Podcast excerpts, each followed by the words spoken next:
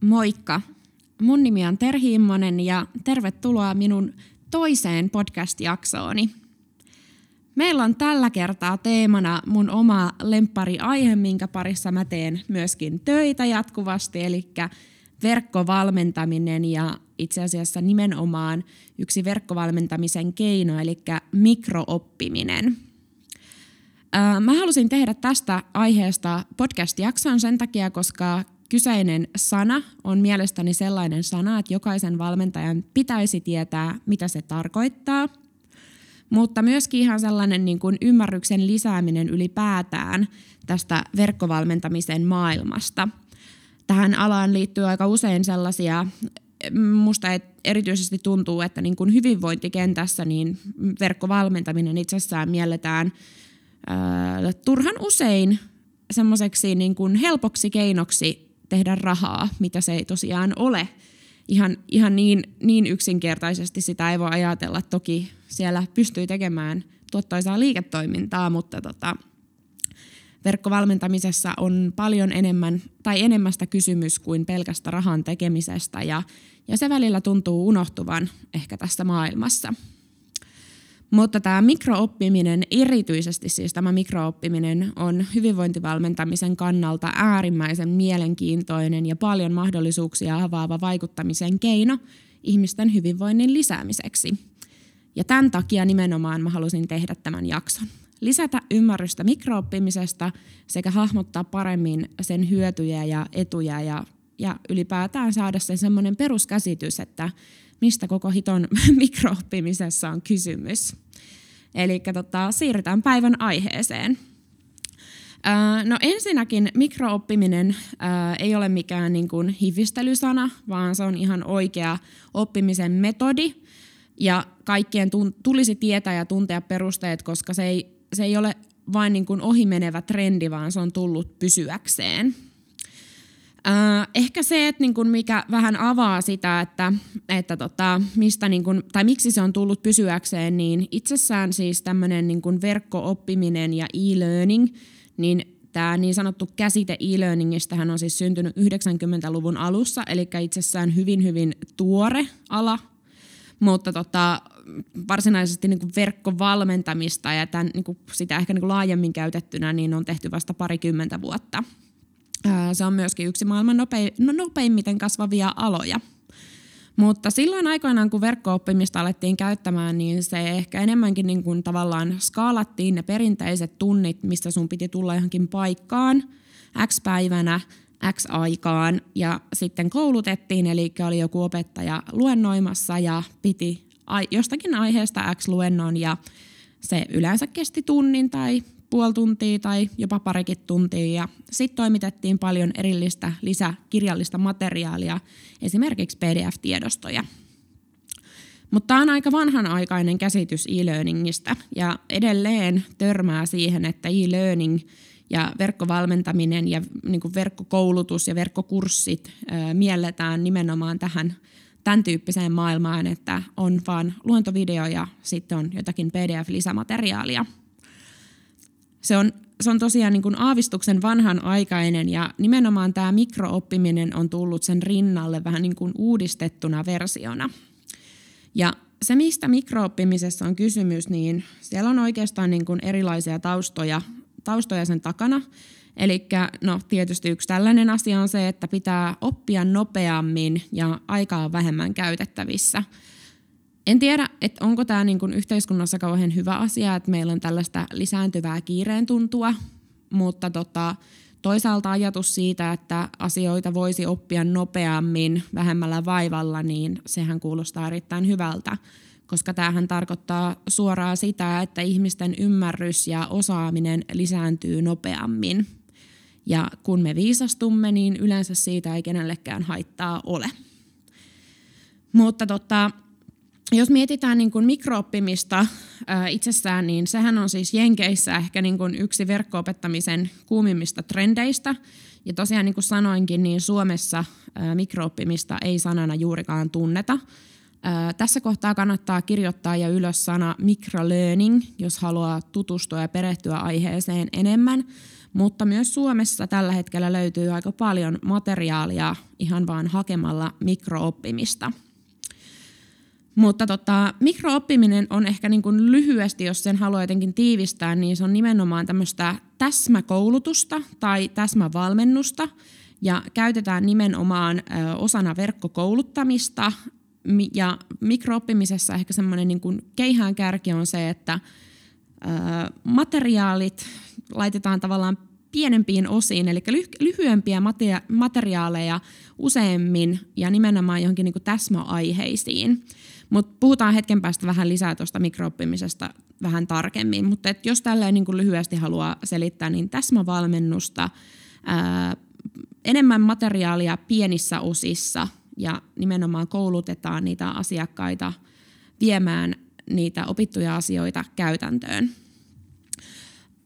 Otetaan kuitenkin tässä kohtaa vähän statistiikkaa, että ymmärretään vähän niin kuin tätä verkkovalmentamisen maailmaa ylipäätään ja Suomessa meillä ei ihan hirveästi vielä mitään hienoja datakäppyröitä ole saatavilla siitä verkkovalmentamisen ja verkkovalmennusmaailman statistiikasta, mutta Jenkeissä siitä paljon on jo erilaista dataa kerättynä. Ää, nyt puhun ehkä enemmänkin niin kuin laajemmassa mittakaavassa e-learningista kuin pelkästään niin kuin hyvinvointivalmentamisen perspektiivistä, eli ylipäätään niin kuin verkko-oppimisesta osana mitä tahansa. On se sitten hyvinvointivalmentamista, on se sitten bisneskoulutusta, myynnin koulutusta, asiakaspalvelukoulutusta tai mitä tahansa. Eli tota, muutamia tämmöisiä datoja. 2017 vuonna sanotaan, että 77 prosenttia jenkkiyrityksistä on käyttänyt online-koulutuksia osana henkilöstön kehittämistä. Arvioidaan, että verkkovalmentaminen voisi vähentää työntekijöiden koulutusaikaa jopa 40-60 prosenttia. On arvioitu, että jokaista sijoitettua euroa kohden, eli kun siis sijoitetaan euro työntekijään, niin tehokkuudessa tämä toisi sitten 30-kertaisen määrän takaisin. Itsessään e-learning liiketoiminta-alana on kasvanut yli 900 prosenttia vuosituhannen vaihteesta.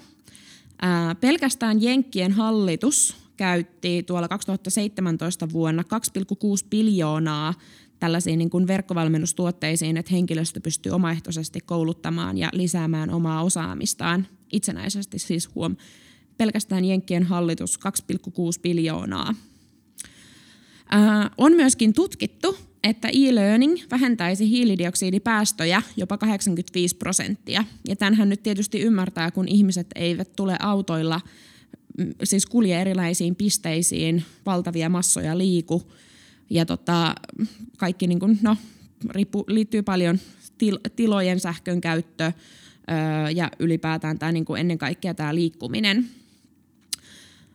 mobiilisovellukset on erittäin tärkeässä roolissa verkkovalmennusmaailmassa. Et, et pitkään verkkovalmentaminen on ollut täysin selainpohjaista, mutta tämmöiset mobiilisovellukset on uusi keino ja, ja metodi tavallaan verkkooppimisen maailmassa. Ja nimenomaan kun puhutaan mikrooppimisesta, niin silloin mobiilisovellusten ö, tärkeys korostuu entisestään, koska nimenomaan tässä mikrooppimisessa on näistä lyhkäisistä tehtävistä kysymys ja lyhkäisiä tehtäviä on kaikista miellyttävin tehdä mobiililla, eli sillä omalla puhelimella, joka anyway on todennäköisesti siellä taskussa, versus sitten esimerkiksi avata joka kerta tietokone.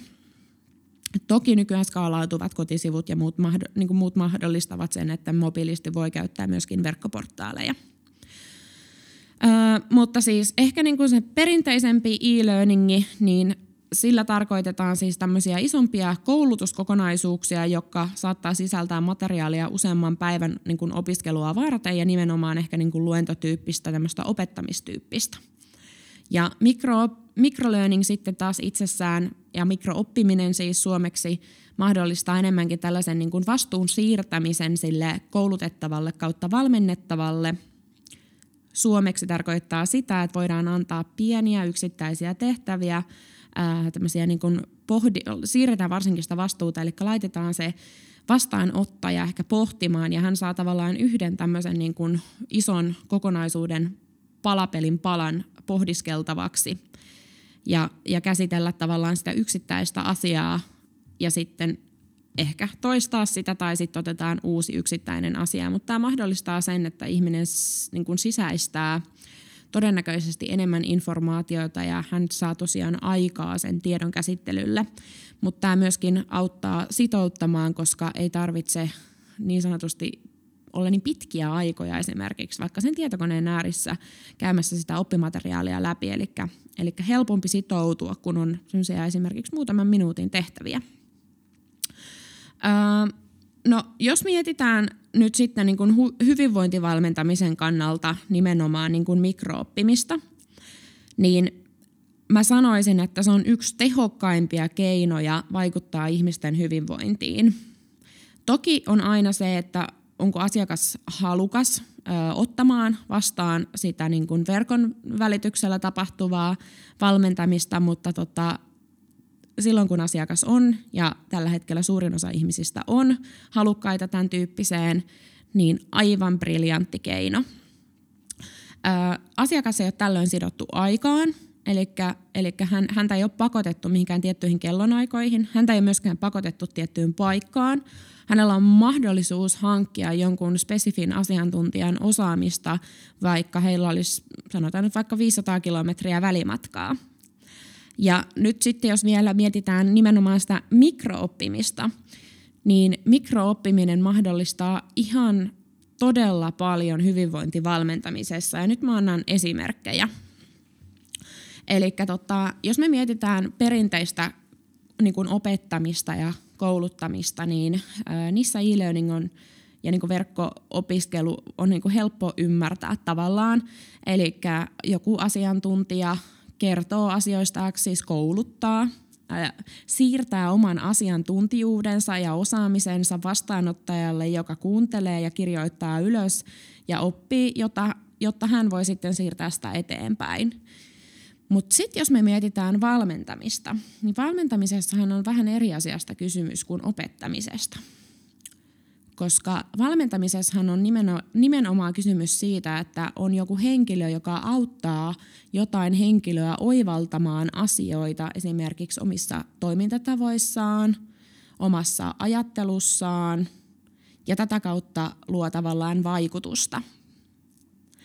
Ja nyt kun me halutaan siirtää informaatiota, mutta me halutaan siirtää nimenomaan sitä informaatiota niin, että se vastaanottaja, eli se valmennettava, sisäistää sen informaation ja vaikuttuu siitä ja tavallaan ottaa sen valmentajan antamat perspektiivit käyttöön, vie niitä arkeen ja soveltaa ja pyrkii löytämään niitä niin kuin omia keinoja, on se valmennus sitten mitä tahansa. Niin tässä mikrooppinenhan siis mahdollistaa ihan käsittämättömän paljon erilaisia asioita. Jos mietitään nyt vaikka, että meillä on, mennään niin kuin esimerkin kautta. Eli jos mietitään, että meillä on esimerkiksi asiakas, joka haluaisi, tai joka niin kuin kärsii siitä, että on niin kuin ruokailutottumukset on päin prinkkalaa ja jotenkin niin kuin ei vaan saa millään niitä arjen rutiineja niin kuin rullaamaan – niin kuin kymmenen vuotta ehkä pyrkinyt siihen, että oppisi syömään terveellistä ja hirveästi niin kuin kiinnostaisi, että olisi kiva syödä terveellisesti, mutta sitten jotenkin se ei vaan niin kuin mene. Ja jokainen asiantunteva valmentajahan tietää, mistä on kysymys. Siellä on paljon vääriä käyttäytymismalleja. Siellä voi olla erilaisia, niin kuin, erilaista historiaa, joka provosoi tämän tyyppiseen. Temperamentissa voi olla sellaisia piirteitä, jotka provosoi tämän tyyppiseen käyttäytymiseen. Ja, ja tosiaan niiden uusien rutiinien luominen tuntuu ihan mahdottomalle. Valmennusprosessihan itsessään on, on monisyinen ja monimutkainen. Ja itse asiassa muutosprosessin kaava on yksi sellainen, mistä ajattelin tehdä podcastin tässä vielä seuraavan parin jakson aikana – mutta tota, ei, ei käsitellä nyt sitä muutosprosessia. Mutta anyway, meillä on siis asiakas, joka haluaa ää, muuttaa näitä elämäntapoja nimenomaan tämän ravitsemuksen perspektiivistä.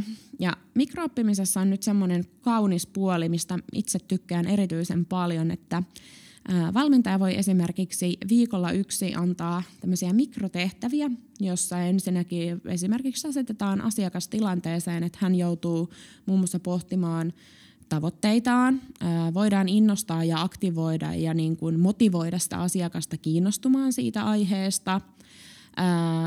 Erilaisia motivaatiotehtäviä on helppo toteuttaa verkon yli. Erilaisia kysymyksiä oivalluttamistehtäviä on helppo toteuttaa verkon yli. Ja tämmöisiä niin kuin tosi lyhkäisiä. Sanotaan, että ehkä valmentaja tekee maks, niin kuin, no, sanotaan nyt 5-10 minuutin videon aiheesta X, ja sitten siihen esimerkiksi joku kysymyspatteristo ja, ja tota, nimenomaan erilaisia motivoinnin keinoja, ja asiakas sitten käsittelee sen informaation ja seuraavana päivänä sitten on taas uudenlaista informaatiota. Ja me voidaan esimerkiksi jo vaikka jankata sitä yksittäistä aihetta useamman päivän ajan.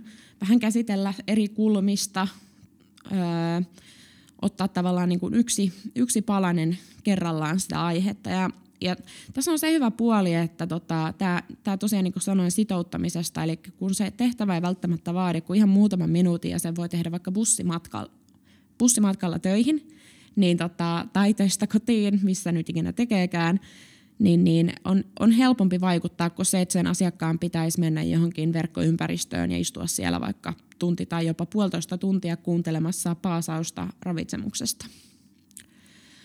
Seuraavalla viikolla voidaan siirtyä erilaisiin tehtäviin, missä aletaan opettelemaan uusia asioita. Ja voidaan antaa tavallaan tällaisia, että tällä viikolla ja sitten alkaa tippumaan tämmöisiä niin kuin pikkutehtäviä, millä sitten motivoidaan sitä asiakasta tavallaan vähän niin kuin joka päivä ylittämään itsensä tai ainakin ajattelemaan sitä asiaa. Ja tämä on niin sanottua niin kuin mikrovaikuttamisen pedagogiikkaa, jos näin voi sanoa. Eli tota, ää, käytetään tämmöisiä niin kuin ke- erilaisia pedagogisia keinoja siinä, että miten saadaan se asiakas niin kuin ymmärtämään ja käsittelemään ja ottamaan vastuuta siitä asiasta, motivoidaan häntä, kannustetaan häntä, innostetaan häntä, aktivoidaan häntä ja käytetään näitä niin kuin mikrooppimisen metodeja sitten osana, osana sitä niin kuin, ö, valmennusprosessia. Ja valmennus voi kulkea tällä lailla eteenpäin muutaman viikon ajan. Ehkä mikrooppimisessa on semmoinen, mitä mä suosittelen monia hyvinvointivalmentajia myöskin miettimään. Meille tulee viikoittain hakemuksia erilaisista ja idiksiä, niin kuin, että haluaisi tuottaa verkkovalmennuksia. Tosi usein niistä tulee tosi isoja koko, kokonaisuuksia. Ja tota, silloin esimerkiksi niin mikrooppiminen alkaa tosi nopeasti myöskin hajoamaan. Eli sä et voi mitenkään mikroopettaa asiakkaalle samalla kertaa sekä unta, ravitsemusta, liikuntaa, mentaalipuolta, jne, jne. Siis voit sä sivuta niitä jossain määrin kyllä, mutta että se tavallaan voi niinku hajota ja siitä voi tulla vähän semmoinen niinku sillisalaatti, että asiakas ei oikein saa mistään kiinni. Ja sitä kannattaa tietysti vältellä. Ja sitten taas, jos ei halua mennä siihen mikrooppimisen maailmaan, niin sitten siinä on se riski, että yhtäkkiä se on täynnä niin kuin massiivisia kokonaisuuksia. Asiakas tavallaan niin kuin ahdistuu ja turhautuu siihen sisältöön. Me ollaan paljon tutkittu noita tehtäviä ja valmennuksia, että mitkä ne sitoutuneisuudet niissä valmennuksissa on. Ja kyllä se vähän näyttää siltä nyt, että ne lyhkäiset tehtävät, mitkä asiakas jaksaa katsoa, sanotaan nyt, että tekstiä on maks viiden kappaleen verran ja joku lyhyt innostava video, niin kyllä tämän tyyppiset niin kuin aktivoi asiakkaita parhaiten. Ja siinä on semmoinen hyvä puoli, että tota, kun ne tehtävät on vähän lyhkäisempiä ja ne on aktivoivia, niin asiakas jaksaa avata niitä. Se jaksaa niin kuin sitoutua siihen, mutta jos se niin kuin, öö, mitä mä nyt sanoisin, jos se asiakas ahdistuu siitä niin kuin informaation määrästä välittömästi, niin on erittäin todennäköistä, että se loppuu se valmennus siihen pisteeseen. Hän ei jaksa niin kuin vain yksinkertaisesti keskittyä. Ei, se on niin kuin liikaa liian paljon tavaraa. Vähän niin kuin, tiedättekö kun te avaatte jotain nettiartikkeleita ja te rupeatte lukemaan ja sitten jos käy ilmi, kun te hetken aikaa olette lukenut, te rupeatte katsoa, että ei hitto, että onpas tässä materiaalia ja sitten vähän niin kuin scrollaatte sen sivun loppuun asti ja katsotte, että ei saatana, että eihän tämä lopu ikinä, niin sitten voitte lopettaa sen kesken, sitten niin kuin unohdatte se asia. Mutta jos olisi ollut semmoinen lyhyt ja ytimekäs, niin voisi olla, että te avaatte toisen artikkelin ja kolmannen artikkelin, mutta jos siinä on tavallaan yhdessä setissä on liian paljon informaatiota, niin siinä tulee semmoinen läkähtyminen. Ja tosiaan niin hyvinvointivalmentamisessa mikrooppiminen on tosiaan niin hieno homma sen takia, koska hyvinvointivalmentamisessa on nimenomaan tästä vastuun siirtämisestä kysymys. Eli ei pelkästään tiedon siirtämisestä, vaan myöskin vastuun siirtämisestä. Eli asiakkaan pitää ottaa itse vastuu omasta toiminnasta ja käyttäytymisestä. Ja tässä valmentaja pystyy esimerkiksi mikrooppimisen keinoin auttamaan sitä asiakasta.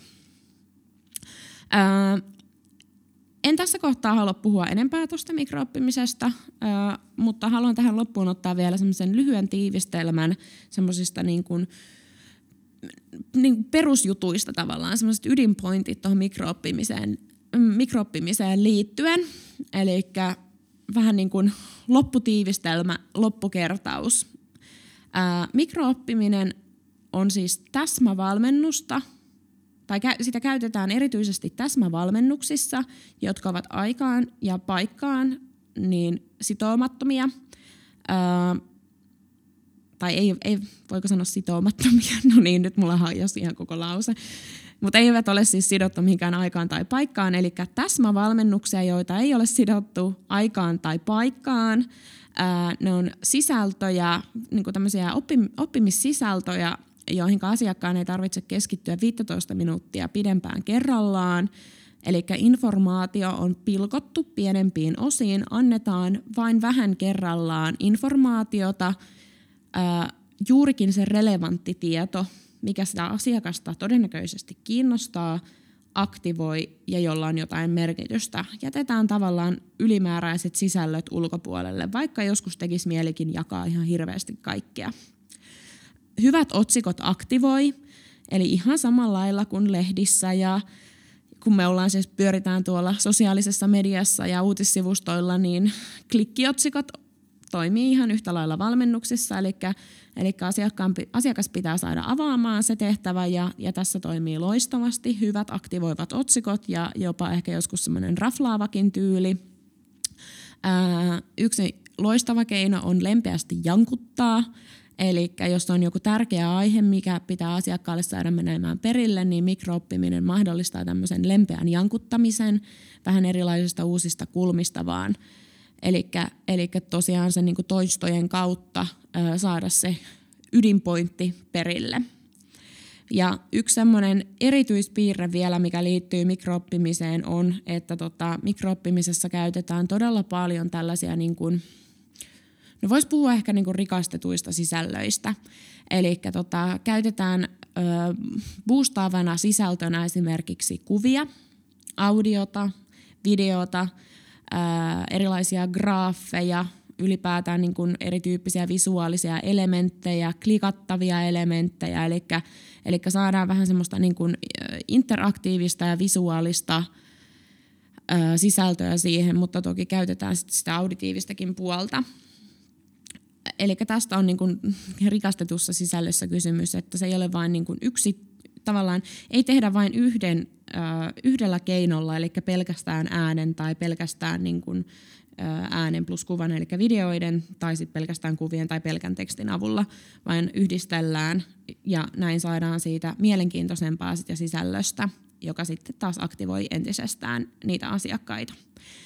Eli kuten tuossa alussa toin ilmi tuota statistiikkaa, mitä mahtavin keino vaikuttaa ihmisiin, ei ole pelkästään niin kuin, helppo tapa tehdä rahaa, eli nimenomaan loistava keino tutkitusti toimivaa ja tehokasta, siis verkko-opettaminen ja verkkovalmentaminen on, vaikka jotkut sitä kyseenalaistavatkin.